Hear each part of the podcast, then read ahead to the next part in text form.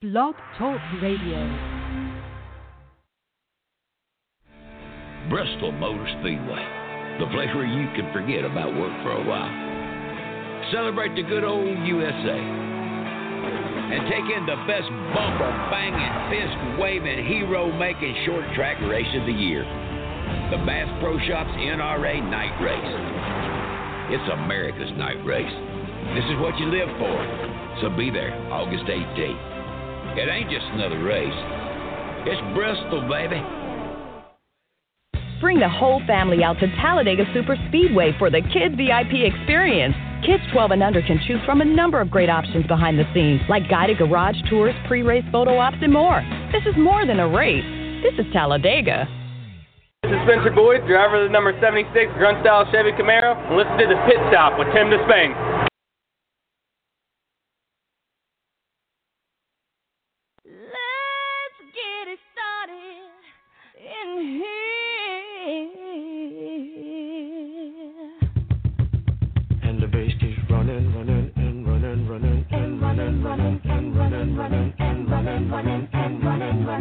Disspain. disrespect. So when I bust my rhyme, you break your neck. We got five minutes for it to disconnect from all intellect and let the rhythm affect. To lose the inhibition, follow your intuition, free your inner soul and break away from tradition. Cause when we be out, girl, it's fully weed out. You wouldn't believe how we wow shit out. We burn it till it's burned out, turn it till it's turned out. Act up from northwest, east side. Everybody, everybody, let's get into it. Get stoned, get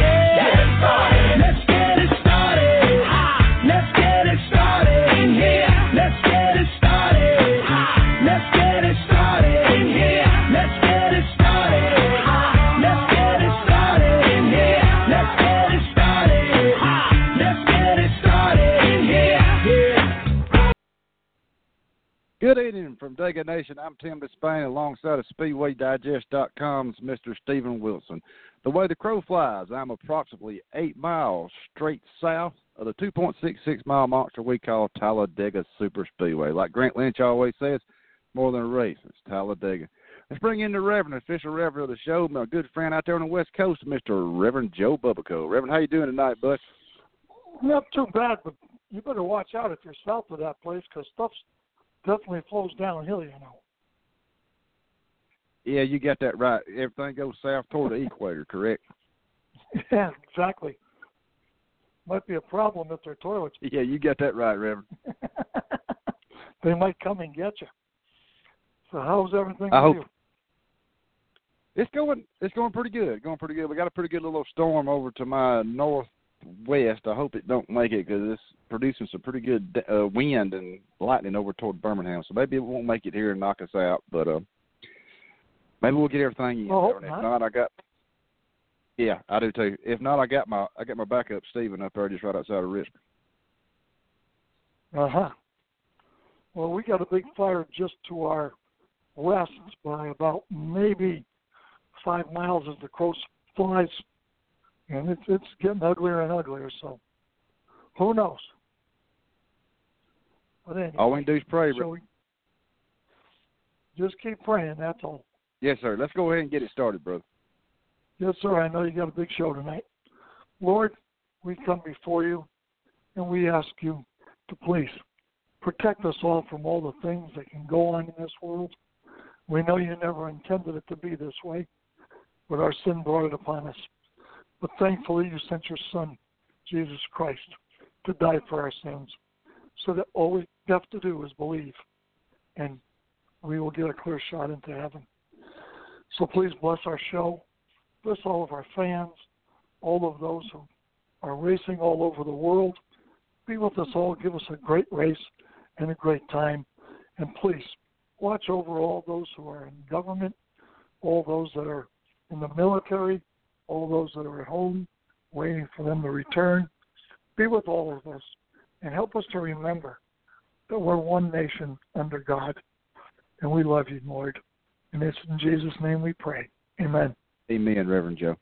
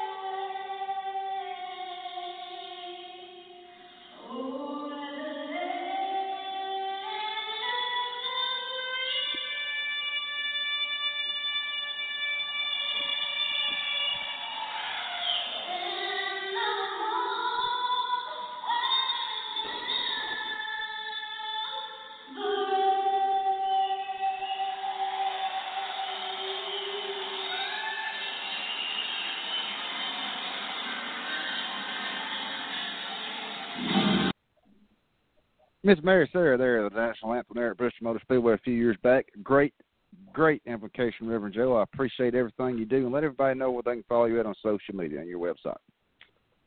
Our website is ontrackwithjesus.org.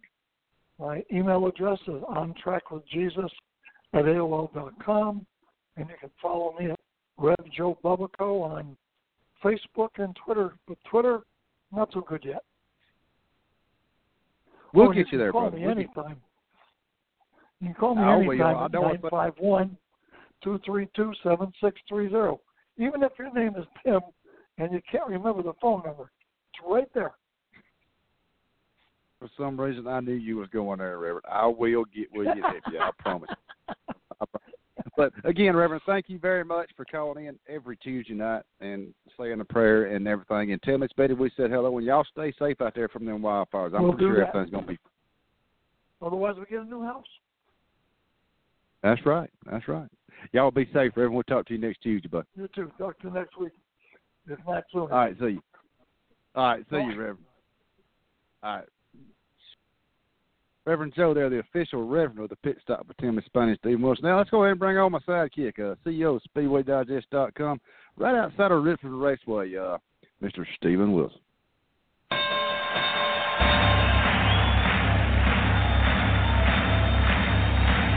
Ladies and gentlemen, welcome to the main event.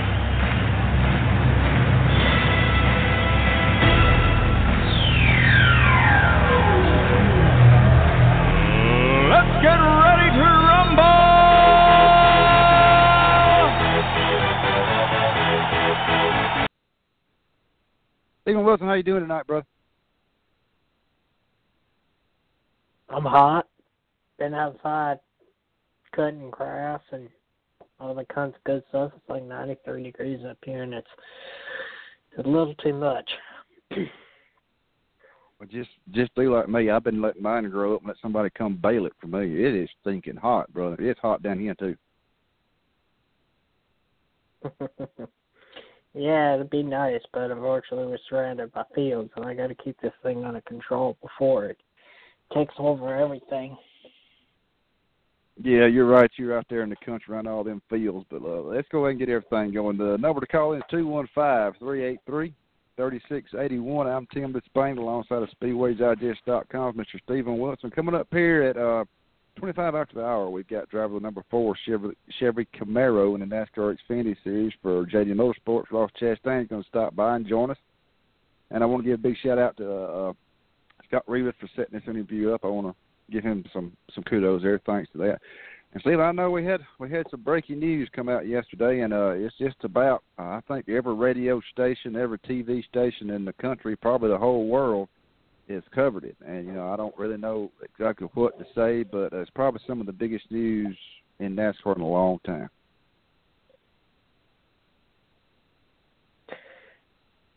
Yeah, I mean, this is just a, a turning point for NASCAR in which they're going to have to make a decision one way or another where they want to be at, not only in the next week or two, but going forward long term and even into 2019. Brian France did something that he's not the first person to do it. He's not going to be the last person to do it. And by no means, you know, there's a lot of people out here with various different illnesses and conditions and addictions that, you know, I hope he gets the help that he needs because, you know, it, it, it not just affects him and his family, but it affects the, uh, the industry as a whole, and we've just seen that over the last 18 to 24 hours or so. Where it really leads us to is into the future. Over the past two to three years, Brian France has taken a more and more back, you know, door type situation to NASCAR as a whole. He shows up at races, but he doesn't command the presence that either his father did or his grandfather did. Um, that's something that Jim, his his uncle, does, and with Jim back, at least in the interim CEO with with Lisa, um, this could be where ship turns around. And I know there's been a lot of talk in the industry between uh, failing or fading interest, uh, falling numbers on TV, ticket counts in the stands. We can point fingers all day long. Who's to blame? Who's not to blame? Who who has the best ideas and who has the worst ideas? But this comes at really a critical time and a junction point where, again, like I said, NASCAR is going to have to make a decision on where they want to be, not only in the next seven to 14 days and guide that ship, but long term going into 2019, they're going to have to be in a place where um, they restabilize the industry. And I think this could be potentially what a lot of people have been looking for to to fix not necessarily I guess not necessarily fix but redirect the industry and a lot of people seem to think eventually at some point with or without Brian in the picture that Lisa's son Ben Kennedy would eventually become the heir and I think with uh with Jim in charge now with Lisa at the side with Ben working in the truck series overseeing some of that this could be his ascension to the top in the next couple of years, and this may pave the pathway for that to occur sooner rather than later. That's right, Steven. Sort of touch on some of the stuff that you just mentioned. I was going to bring up Ben Kennedy also, but you brought up a really good point, and I want to let our listeners know Brian France is a human being just like Steven and I and all all of y'all listen, and we just like Steven said, we hope he gets some help for the issues that he that he's dealing with. We're not trying to throw Brian under under the bus. You know, he's like I said, he's he's human. Just like he puts his pants on, just like Steven and I, just like you do, listeners. And just like Steven said, maybe he'll get the help, and you know, maybe he can come back. You know, and if maybe he's not in that role, like you said, uh, uh, you know, Jim is now the interim. Uh, maybe you know, Ben, like you said, can can step up into that spot uh, with him over the the uh, the uh, truck stuff there. But uh, it's just a sad situation, and the way it the the the timing of everything couldn't have been.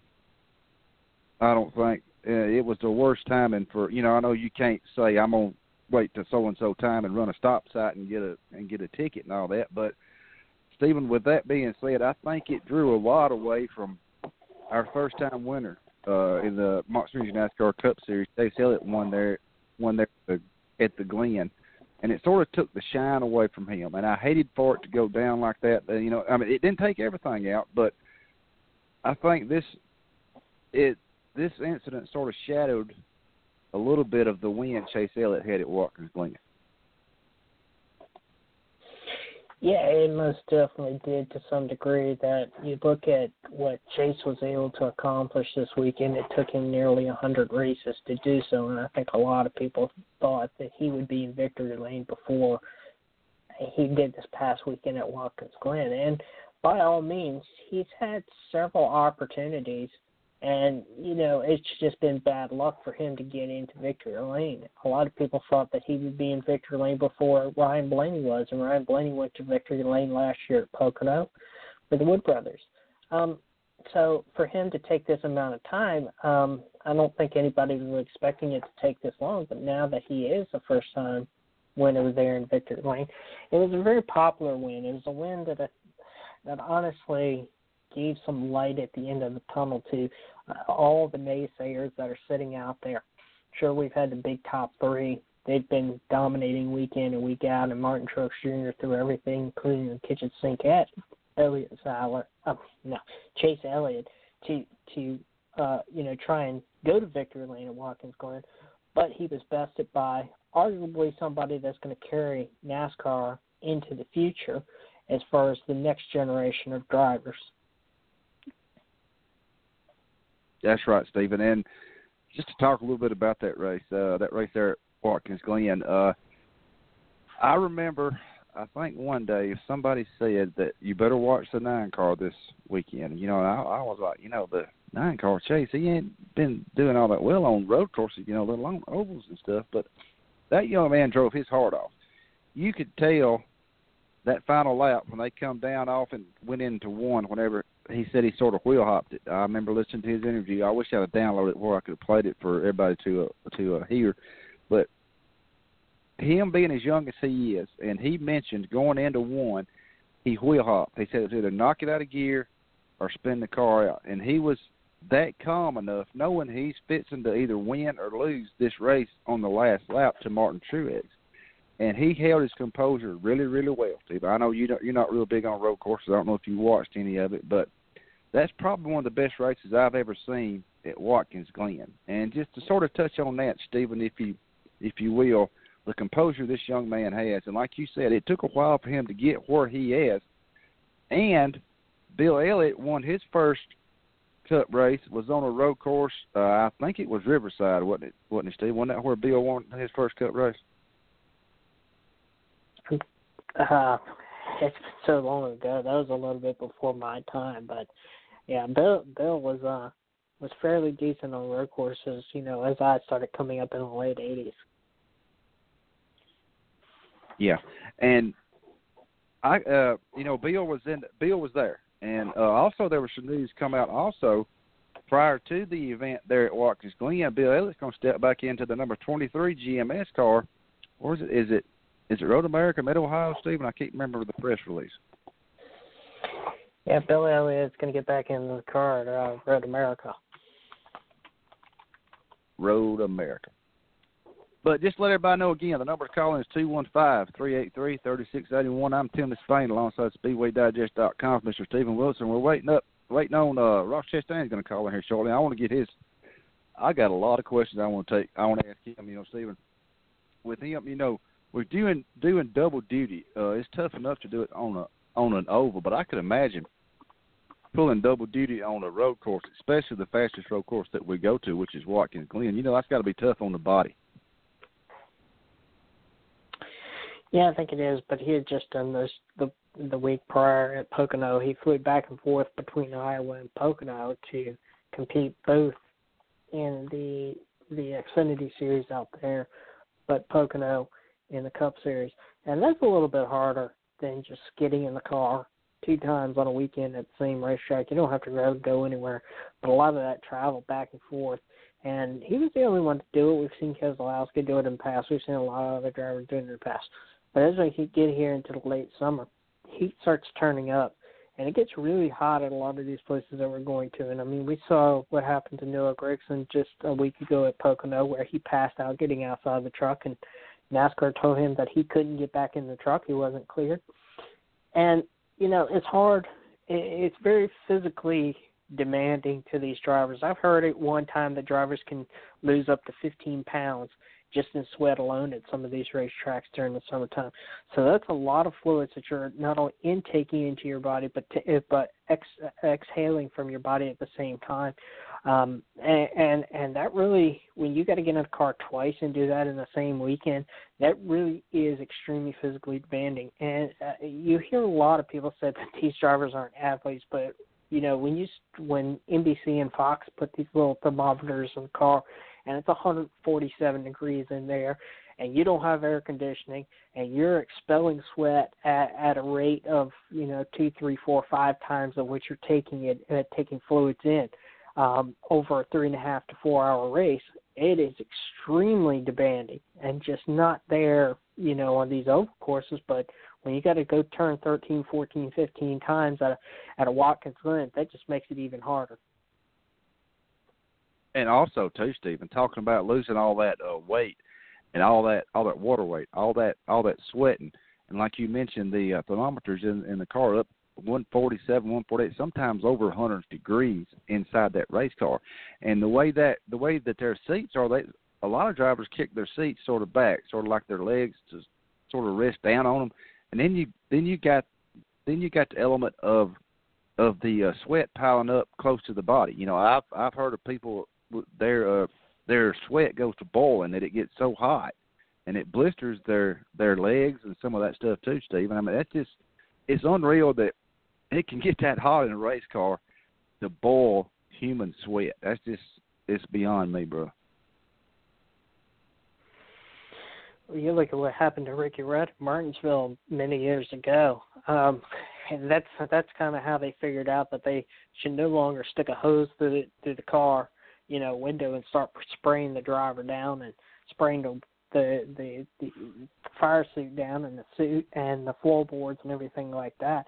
But they, get, again, that's when the the the exhaust pipes used to come out at the opposite of the driver's side of the car versus passenger side of the car like they do now. And you know, he he burned up. He had second and third degree burns all over his body. And when he got out of that car, I mean, a lot of people have seen the image, they've seen the video. He collapsed and laid right down on the asphalt. Um, and he they immediately started giving him bags of fluid. Um, so you know the heat is something that um, while these drivers have started wearing either cool suits, putting bags of ice in their suite in their fire suits, they have air conditioning within their helmet to give them cool air but that fails too. It's just like everything else. We hear a lot of drivers, and when you got to go through an entire day, and it's you know 93, 95 degrees outside of the car, ambient te- temperature of the track is over 130 degrees, 40 degrees, even higher than that, and you're 147, 150 degrees on a car.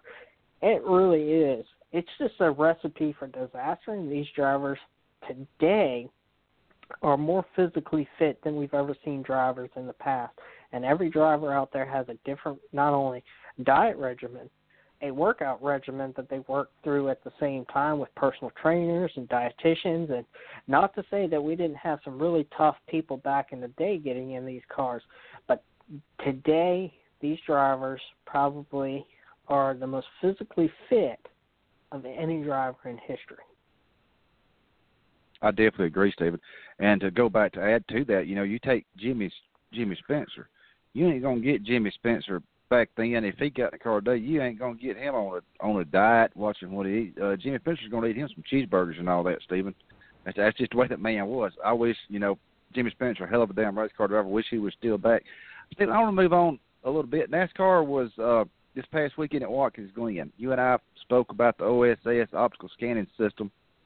They uh they have two different uh uh what am I trying to say scanning they have a uh, a, a low imaging and a dark imaging, and uh, some of the teams were sort of like you and I spoke last week or a couple of weeks ago. They were changing the colors to a dark color on their light car around the fender wells. When NASCAR had went as far as spraying down some of these cars before they went into the OSS and the uh, optical scanning system there for their inspection. Can you can you talk a little bit, a little bit about what NASCAR was actually spraying on them on on the cars before it went into the OSS? I honestly don't know because I didn't watch, pay attention to it over the weekend. But uh, what you're referring to is how teams have figured out that at certain points on the car, that the optical the op optical scanner will either determine whether it's a light color or it's a darker color. And the darker colored cars would go through at a different resolution than the light colored cars.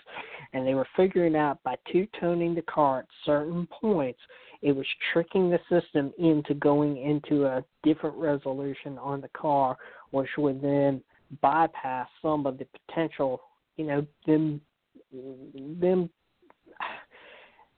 uh, I, I'm not cheating, but working in different areas of the car to gain an advantage. Exactly. Not really cheating, but making it tell one thing when it's really something else. Does that sound right? How to say it? To tell it one thing when it's really different. I don't know.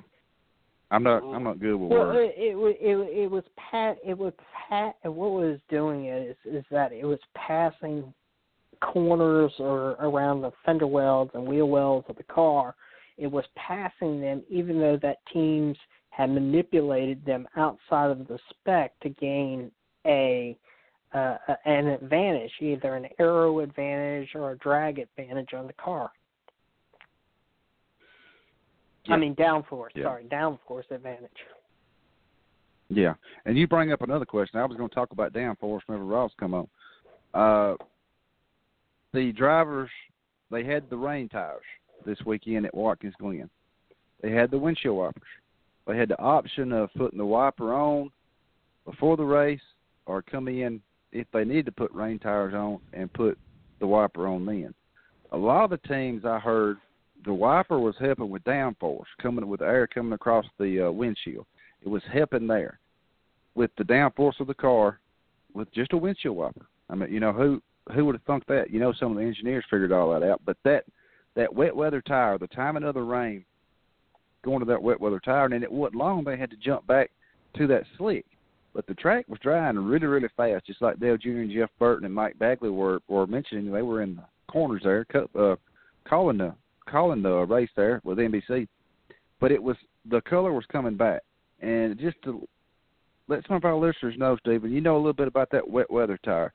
If you run that wet weather tire on a dry surface, it's gonna it's gonna chunk. It's gonna wear out really really quick, isn't it? Yeah, it's a softer type of tire, compound tire that has the grooves of in it, just like a normal tire that you drive down the road with. But putting them on a uh, a surface in the sun that that's dry would would basically melt these tires down. It, it's a similar, it's almost a similar effect of what you saw at the 2017 uh, All Star race, where they had that really soft option tire. You could go really really fast for about three laps, and then tire fell off to a point where you know the the field was gaining one two seconds on you every lap. So um, that's that's kind of the similar. It's kind of a similar where the tire wears down at an extremely quick rate um, eh, on the racetrack, and it has to do because it's not the wet weather keeping the tire cooled down to temperatures.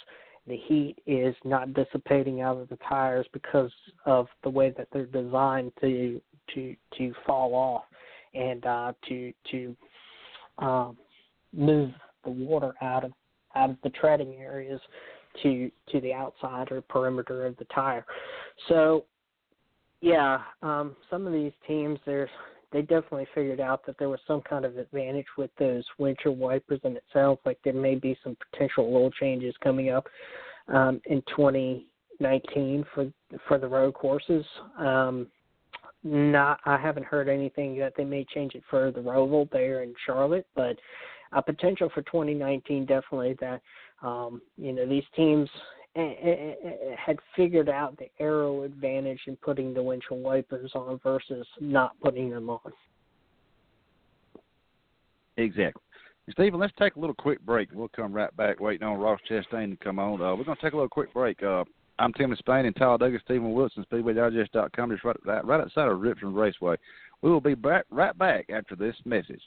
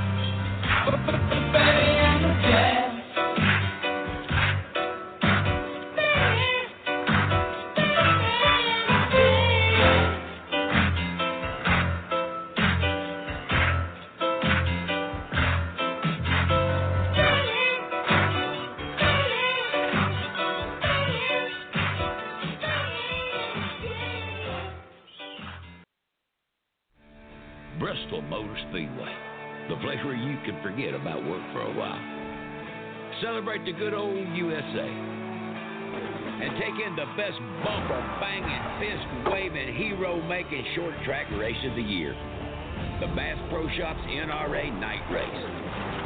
It's America's night race. This is what you live for. So be there August 18th. It ain't just another race. It's Bristol, baby. We're back live from Dega. I'm Tim Spain alongside of SpeedwayDigest.com's Mr. Steven Wilson, right outside of Richmond Raceway. Richmond Raceway. Let's go ahead and bring on our guest tonight, driver of the number four Chevy Camaro for JD Motorsports and NASCAR Xfinity Series, Mr. Ross Chastain.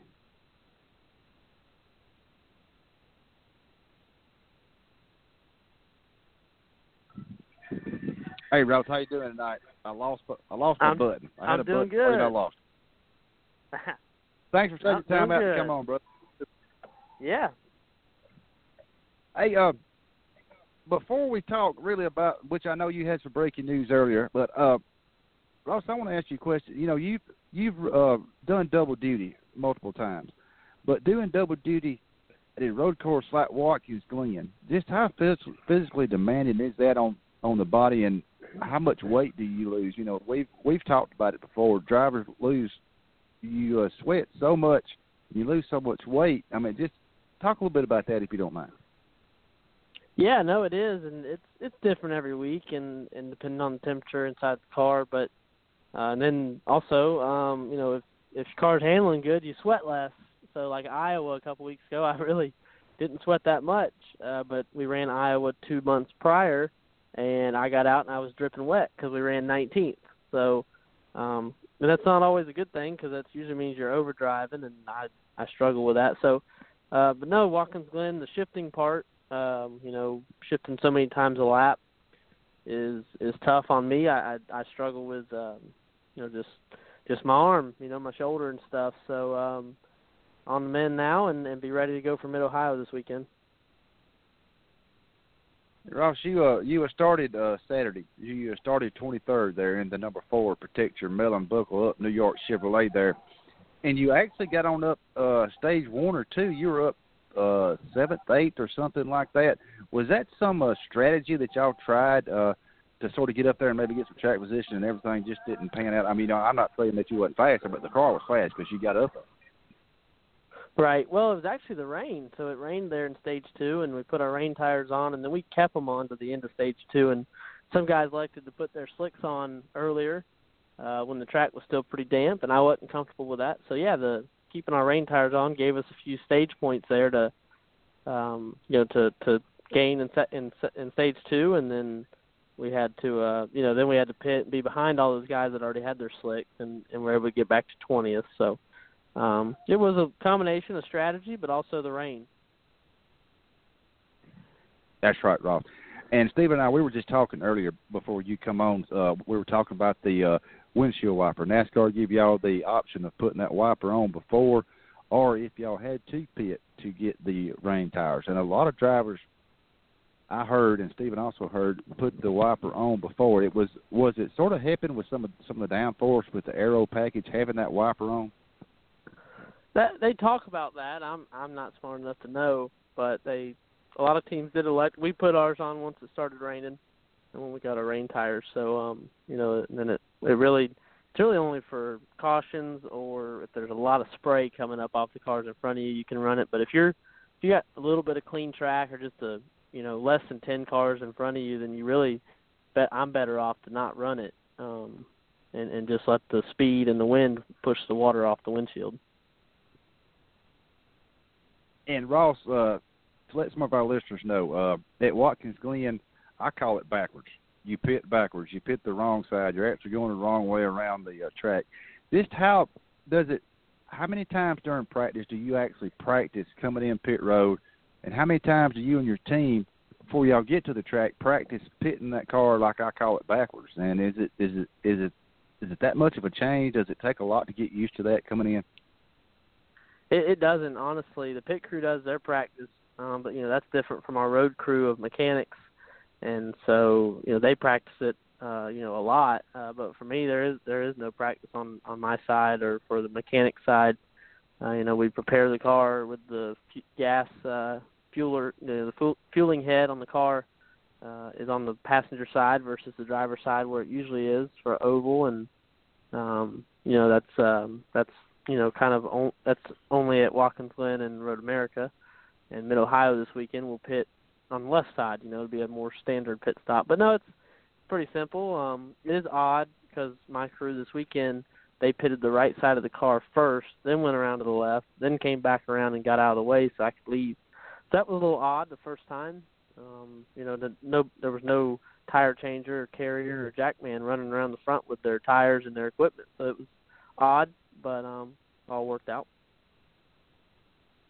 And Ross, my final question before I hand you over to to Steven. Uh, you run the uh, the number 15 there for Premium Motorsports, also for the Monster Energy NASCAR Cup Series. How much different was that car versus your Xfinity Series car? Did it did it take a little bit to get acclimated after you got out of the Xfinity car, got in the Cup car? It did for sure. The, the sensation of speed in the Cup car is insane, and that that goes to every track we go to, even down to Martinsville where we run the Truck Series. Uh, you know there, and I've ran that race several times uh, in the trucks, and then this year go there for the first time in the Cup car, I was amazed at how fast I felt at the end of the straightaway and entering the corner, and how much brake I was using because I wasn't used to it. So it's it the same thing at Watkins Glen. Up through the S's was tough, um, and we qualified the Cup car right after the Xfinity race. It actually hurt us a little bit speed wise, but fortunately it didn't cost us any positions, so um, it worked out. Sounds good.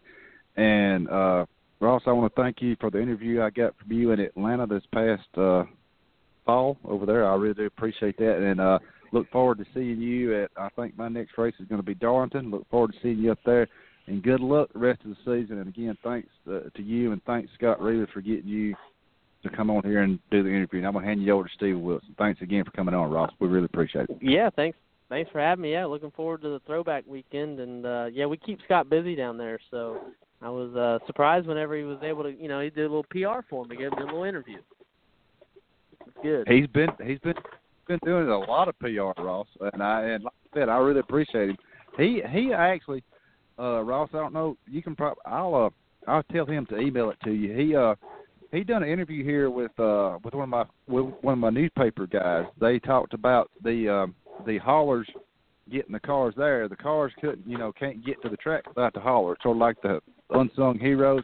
Scott Scott That's right. really well done, done that interview with Al and uh I think a lot of him. I really do. Scott's a really good, uh, a really good man. And again, Ross, thank you again. And I'm gonna hand you over to SpeedwayDigest.com, Steven Wilson. All right. Ross, thanks a lot. I appreciate you taking time to come on here tonight. Talk a little bit about your fourth place finish there at Iowa. Just uh, about a week, uh, about a week and a half, two weeks ago. Um, it was career best for you guys going out there to Iowa, and it, it, it gives it's a confidence booster not only for you but a small team like you guys that don't always get to run up in the front and get the recognition that you deserve. So break that down a little bit for us and just what it meant not only to you but it meant for the team as as a whole. Yeah, I mean it, it, it was. It came at a really good time. Uh, I had crashed the week before at New Hampshire, and that was the car we were going to take to Iowa, being a short track, uh, you know, as well. So, you know, definitely was uh, tough times around the shop to get the, the old faithful kind of car that we ran a bunch and ran. Felt like the other car was better um, to get the old faithful car out and ready to go uh, to try to run as good as we could. And and one of my guys told me like, no, we'll we'll run just as good as we could have with this car. And I was skeptical. I I told him, and and um, man, the first lap on track, we we knew we had a really good race car, and uh, we made small adjustments throughout practice.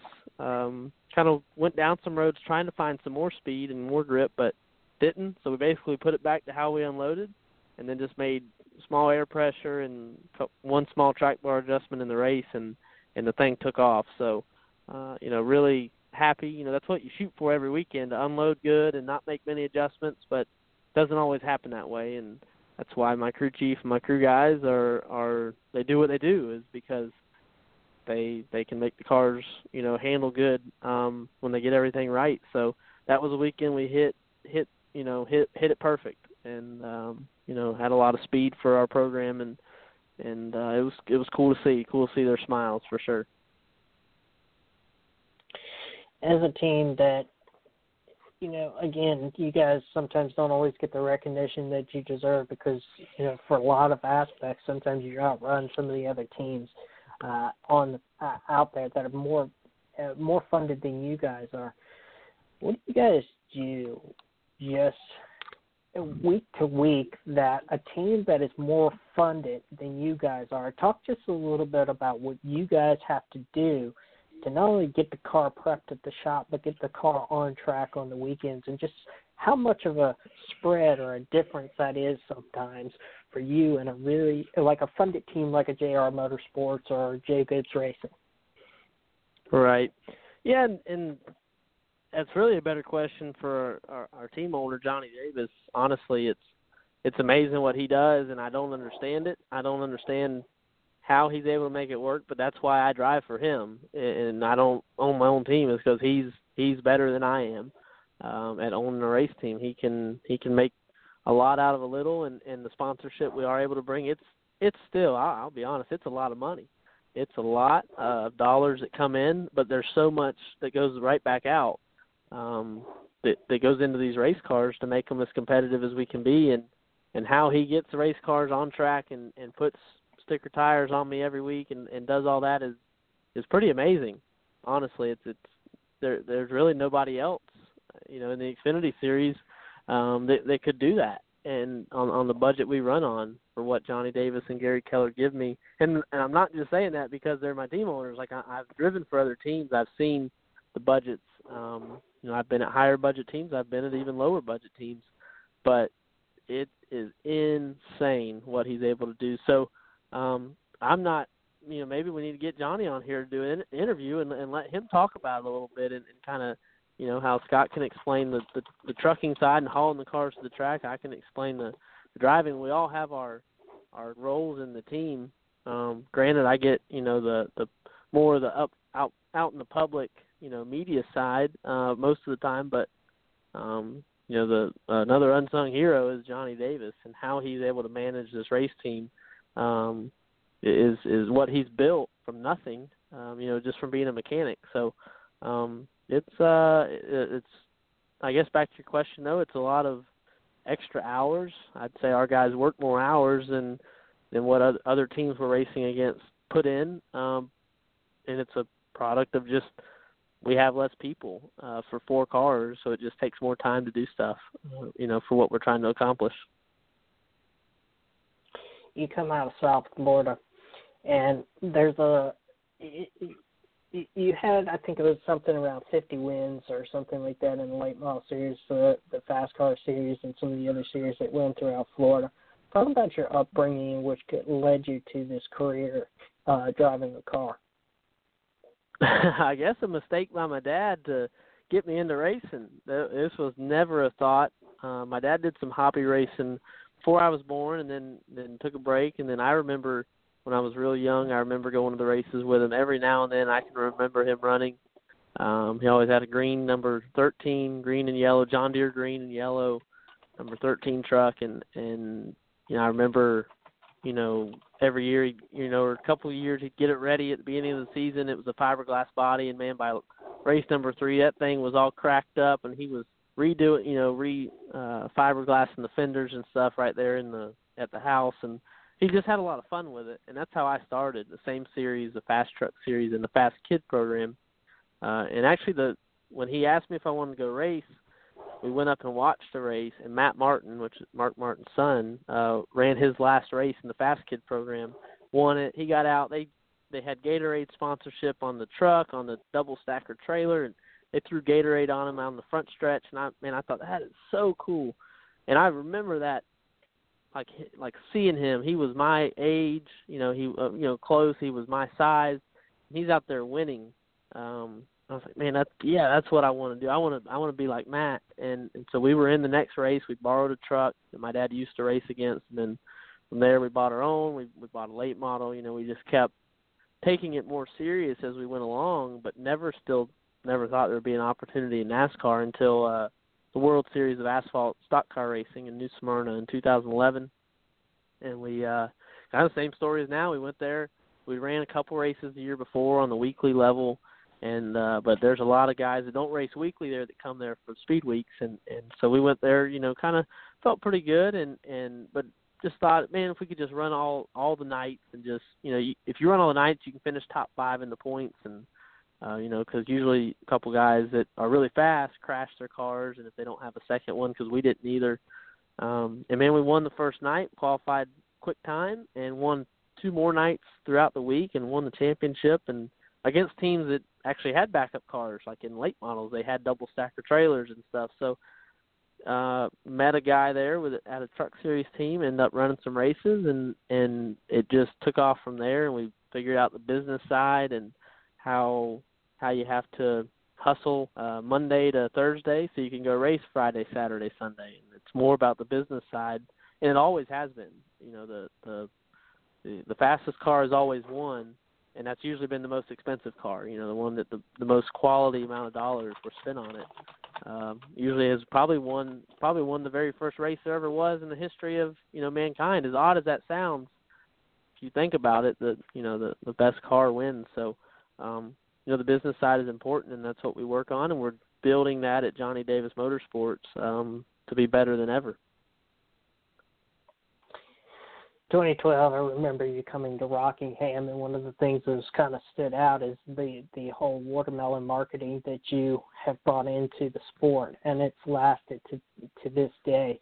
Um, they've been a part of your career for for quite some time how do you bring like how do you bring like the farming aspect that sometimes you know uh, uh, you're talking you've got this watermelon sponsorship but you know again how do you bring that farming aspect into a series that's now dominated by fortune 100 and fortune 50 companies and get their message out there?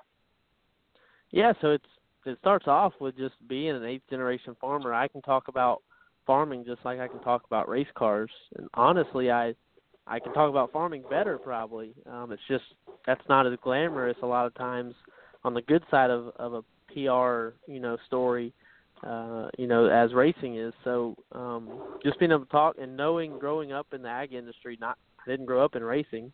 I grew up around farmers and and everything that's involved with that, with getting whatever crop it is, you know, to the consumer where they can where they can buy it at the grocery store. So knowing all those people along the way um, and then basically them seeing me grow up, and then me finding my way in this racing world.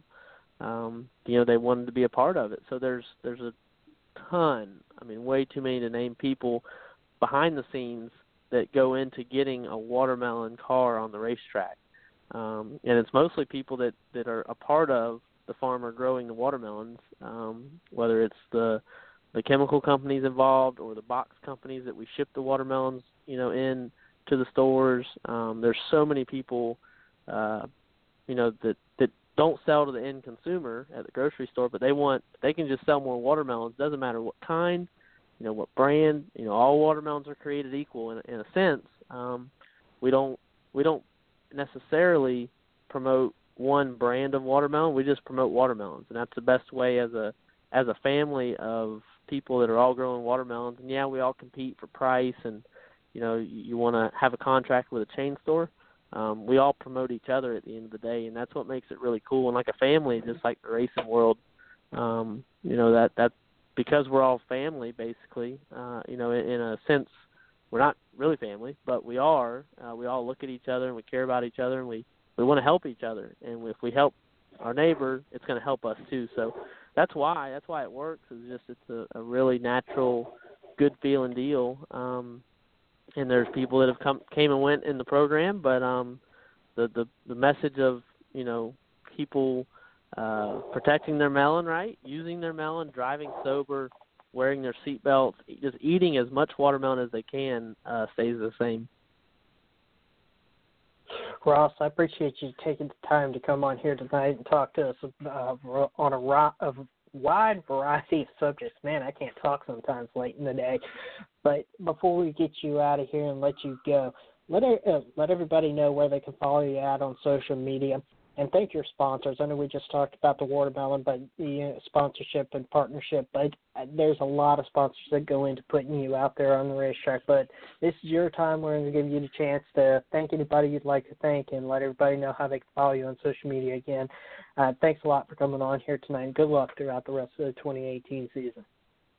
Yeah, well, again, thanks for having me. And all my social media is just Ross Chastain. Uh, quick Google search will bring all that up. And then uh yeah, I mean we you know in the four car Flex Seal is such a big part. Everybody sees the the commercials uh on on every cable network channel, you know, or direct TV, whatever kind of satellite provider or cable company you have. It's uh they're obviously a huge supporter of, of JD Motorsports long before I got there. Um but like Phil Swift just gave me a shout out on Instagram and and I'm not huge into all that. I'm on there and I post some stuff but um man my Instagram blew up all these Flex fans are, are all over me now. So it's really cool, um, you know, to see the back and forth that you can have on social media where, you know, generally you, you didn't have that, I guess, before all this became a thing. Sometimes I wish I was in a generation without smartphones and, and Instagram and all that, but um gotta embrace the world as it is. So um yeah, I mean there's there's a ton of companies um, you know, along the way and with all of our cars with Smithley and, and Benny Miller and um, you know, and then kind of a rotation throughout the 15 car. So really cool to have Mike Skeen in the 15 this weekend and learn from him a little bit, and then go out. I outran him in the race. Like, I, holy cow! I did not think that would happen. Um, and now we got uh, Katherine, you know, in the 15, a very well-known sports car racer. So looking forward to that and um, learning from her uh, at Mid Ohio and Road America, and just trying to be a better race car driver and be as competitive as I can is is my goal. It's what gets me up every morning, and and shoot, if I can get people to eat a few more watermelons along the way, then that's a good day too. Ross, thanks a lot. I appreciate you taking the time to come on here tonight. And again, good luck throughout the rest of the 2018 season. All right. Thanks, guys. Y'all have a good night. Thanks, Ross. You too, brother. Ross Chastain there, Steven. Uh, I posed the question to him about, you know, I called it pitting backwards. You know, there at Watkins Glen International coming down. You know, they run backwards there. They run uh clockwise. Where well, anyway, he he mentioned that it wasn't that difficult of a change from pitting backwards on a road course than pitting on an oval track. What he said was the most hardest was going from that Xfinity car to that Cup car. He the way he talked about it, he said it was it was a big change, Steven. He said the the horsepower was just unreal from the Xfinity car to the Cup car, and that's opposite what I thought. I thought he would have said pitting backers would have been harder. Every driver has a little different way of looking at, you know, not only the cars that they get into, but the races they go to. Um, yeah, for me, I, if you spend 95, 98% of the entire season running, you know, uh, counterclockwise and, and pitting a certain way, um, and, and then you come to a place like Watkins Glen and you got to change everything that you know for, you know, uh, a two-hour race, um, and you may only do it by two or three times a year, two times a year or something, and it just, you know, for me, that would be a big change for me, to be honest with you. But um, you're right. There's horsepower differences in these cars, and for drivers to be able to get that car control between the two, the Xfinity Series car and the Monster Energy Series car, um, you know that that's also you know uh, sometimes tough to tackle, and you see a lot of drivers that you know they spend an exorbitant amount of time switching between not only the series but um, different types and styles of cars because um, they're a looking for a lot of that, you know, looking for more seat time, but they're also trying to get the better car control out of some of these cars in the way that they run differently. To uh, Ross there also about uh, about being like a lower tier team, uh, about how they are competing. Like he had that he had that P four finish there at Iowa a couple of weeks ago, and uh, you you ask him, you know, how to how do y'all compete with all you know with all these uh these other teams? Like your junior motorsports i think was what you mentioned to him. And he said uh johnny davis. Now he went straight to johnny davis. Johnny davis has put everything he owns, everything he has to make JD Motorsports a go, and that means a lot. And that young man Ross Chastain, right off the bat, went straight to Johnny Davis, Steven. Yeah, a lot of people don't understand what it takes to really put these cars together. People see a Rick Hendrick out there, or Joe Gibbs, or uh, Kelly Earnhardt with with these various teams, um, and they they see that a lot of times that you know what the kind of gear is that they put together. But you know, for Johnny Davis, who has given a lot of people a lot of opportunity, he's one of these people that are in the garage. Everybody respects what he does, and I think that shows just by his drivers, and a lot of his drivers are constantly praising him. No, they don't have a Junior Motorsports or JR uh, uh, Joe Gibbs Racing type of car, um, and, and shop and crew and money and all the things that come along with it. But he's been able to take a lot of things and build up upon it slowly at the time, and he has a lot of loyal people around him and a lot of people that haven't forgotten where they got in the sport because of him. Exactly, Steve. And you posed the question too. Also, going back to his farming days, you know, he uh, the uh, watermelon farming and all that going on down there. He uh, he said he actually he mentioned he knew more about farming than he did racing. Uh, uh you know, Yeah, I kind of asked that question. It was kind of like an offbeat question, to be honest with you, because mm, again, I had gone to Rockingham in 2012, and they went all out, and they brought they brought you know the the marketing out there, and this is just a one-off race in the middle of you know Rockingham, North Carolina, one of the first races that they had back there, and they were one of the few teams out there, or one of the few sponsors out there that bought some type of marketing to it. And that's kind of resonated to me in some degrees because I think they were going straight to the people that are not only consuming the product, but also they know their market audience at the same time. And we see them a lot of times. They go to they go to um, oh Lord, they go to Dover and they put on a really big show with this Protect Your Melon, and he's got a lot of sponsors behind him. But honestly, it was just one of these offbeat questions to get his opinion on. Yeah, definitely. And I'm glad you asked that. I had that in the back of my mind. I had some notes jotted down. You know, like I said, I couldn't think real fast, and I didn't want to take up all his time. I wanted you to have have some time with him too. But uh, Steven, if you can think of anything else that we need to talk about, uh, uh, I'll I want to thank. Uh, well, Steven, we got to hold on a minute. We got to give the uh, schedule out this week, and I'm going to assist you again. Uh, uh, the uh, NASCAR Xfinity Series, they're going to be at Mid Ohio uh, Friday, August 10th. Xfinity Series first practice is 1:35 p.m. to 2:55 p.m. No TV, no radio. Friday, August 10th, Xfinity Series final practice 4 5 p.m. to 4:55 p.m. No TV, and all times are Eastern. No TV, no radio. And Saturday, August 11th, Xfinity Series qualifying is going to be at 11:30 a.m. and it's still showing no TV and no radio. And then coming up, uh, the Xfinity Series Rock and Roll Tequila 170 is at 3 p.m. Saturday Eastern Time. MRN has your radio coverage, and NBCSN has your TV. And Steven, do you have the time and event for Michigan? Two miles outside of Detroit, the home of the auto manufacturers, come back for the second time this year. Friday night, 5:05 p.m. Monster Energy NASCAR Cup Series qualifying.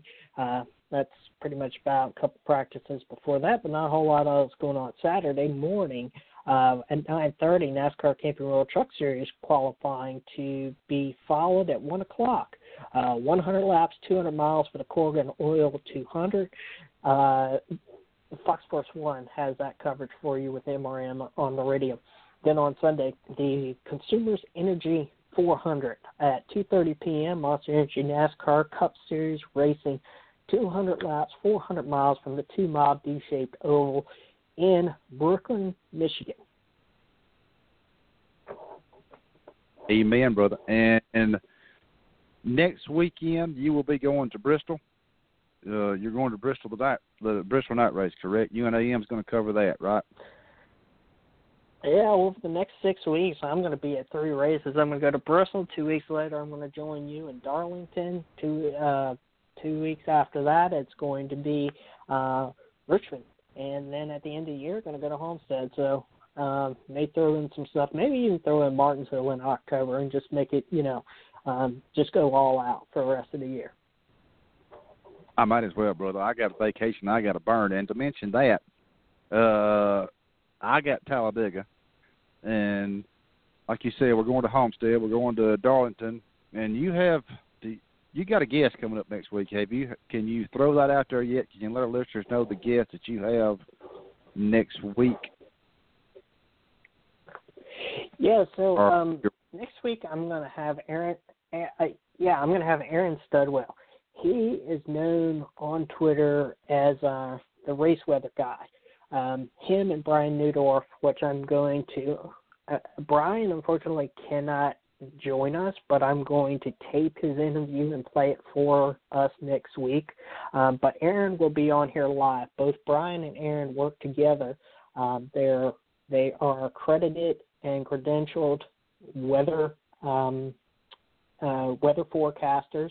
Uh, they they work for they they work for TV stations out of Texas and um, Colorado, and over the last about four to five years, they have been working together to put together all the weather forecasts on their own and independent, and publishing it out there for all the race fans going to to the the races on the weekend. They also are very prominent during weather events, during rain and storms and red flags that they keep everybody updated on what's going on. So we're going to talk to them about what they do, how they got into it, and why it's such an interest of them and how the fans um, appreciate all the work that they put into this. It's going to be interesting to them because you know Brian and uh, they they stay on top of everything. I know you and I retweet a lot of their weather stuff, and they're they're just about Johnny on the spot. They uh, listeners, y'all follow them on Twitter. They they cover the race day weather forecast. They keep the fans up to date on if it's going to be if it's going to rain or if it's going sunshine or what have you. But Steven, thanks again for getting them, and I'm going to try to work on maybe getting trying. I'm going to see if I can get Kerry Tharp, President of Darlington Raceway, come on to Tuesday prior before we go too dark. And Steven, before we let you jump out, well, I want to thank uh, I want to thank you, Steven. I want to thank Suzanne, man phones. I want to thank Anne Marie for everything she does for for our social media stuff. And I want to thank Ross Chastain for taking time out of his busy schedule to come on here and talk to us about his endeavors in the NASCAR Xfinity Series, JD Motorsports, and also with Premium Motorsports. And I didn't really get to ask him the question, but I wanted to throw this out there. Uh, he's got a he's got a he's got a new sponsor. Uh, Solomon Plumbing joins Ross Chastain in Michigan this weekend on the number 15 Chevrolet for Premium Motorsports and the Monster Energy NASCAR Cup Series. Uh, just throw that out there, Ross, if you're still listening. And I want to thank Scott Rivas again, unsung hero, driver of the hall there for for Ross getting getting his car back and forth and going all out on the West Coast and everything. But again, Steven, thank you very much, and let everybody know if they can follow you out on social media. You can follow me at Speedway Digest on Twitter, Facebook.com forward slash Speedway Digest, and um, SpeedwayDigest.com. Before we get out of here tonight, coming up at the top of the hour at 9 o'clock Eastern, Bizarre Foods and Andrew Zimmerman will go to the moonshine capital of the United States, Wilkes County, and for those interested, we'll get a peek inside of the North Wilkesboro Speedway. 10 4 Steven, what channel is that on? Uh, Travel Channel. Uh, I I don't know what it is on anybody else's. I have Dish Network, so everybody can look it up. Otherwise, it'll be online tomorrow, um, sometime around noon, one o'clock is what I've been told. If they miss it tonight. Okay, so it's coming up here top of the hour, correct, Steven, on Travel Channel? Nine o'clock Eastern, uh, top of the hour. Yep. Nine o'clock Eastern, that'd be eight my yep, seven oh eight. Steven, I want again uh thank you very much and uh, y'all give Steven a check out Steven's website, speedwaydigest.com. He does a hell of a job. He covers everything. And Steven also hosts my website, uh, pitstopradio.net. If you ever need any any, any website hosting, uh, website building, Steve uh, Steven probably wouldn't kill me because he ain't got time for it. Stephen is the man for it. But again, uh, I want to thank I want to thank everybody, and uh, until next Tuesday night, uh, uh, we want to thank you again. Thanks, Reverend Joe. And Steven Wilson and I going to sign off uh, live from Talladega. Just the way the crow flies, eight miles south of this 2.66 mile monster. I'm Tim Disspain, alongside SpeedwayDigest.com. We will talk to you next Tuesday evening. Again, thanks for listening, guys, and thanks for everything y'all do for the sport. See ya.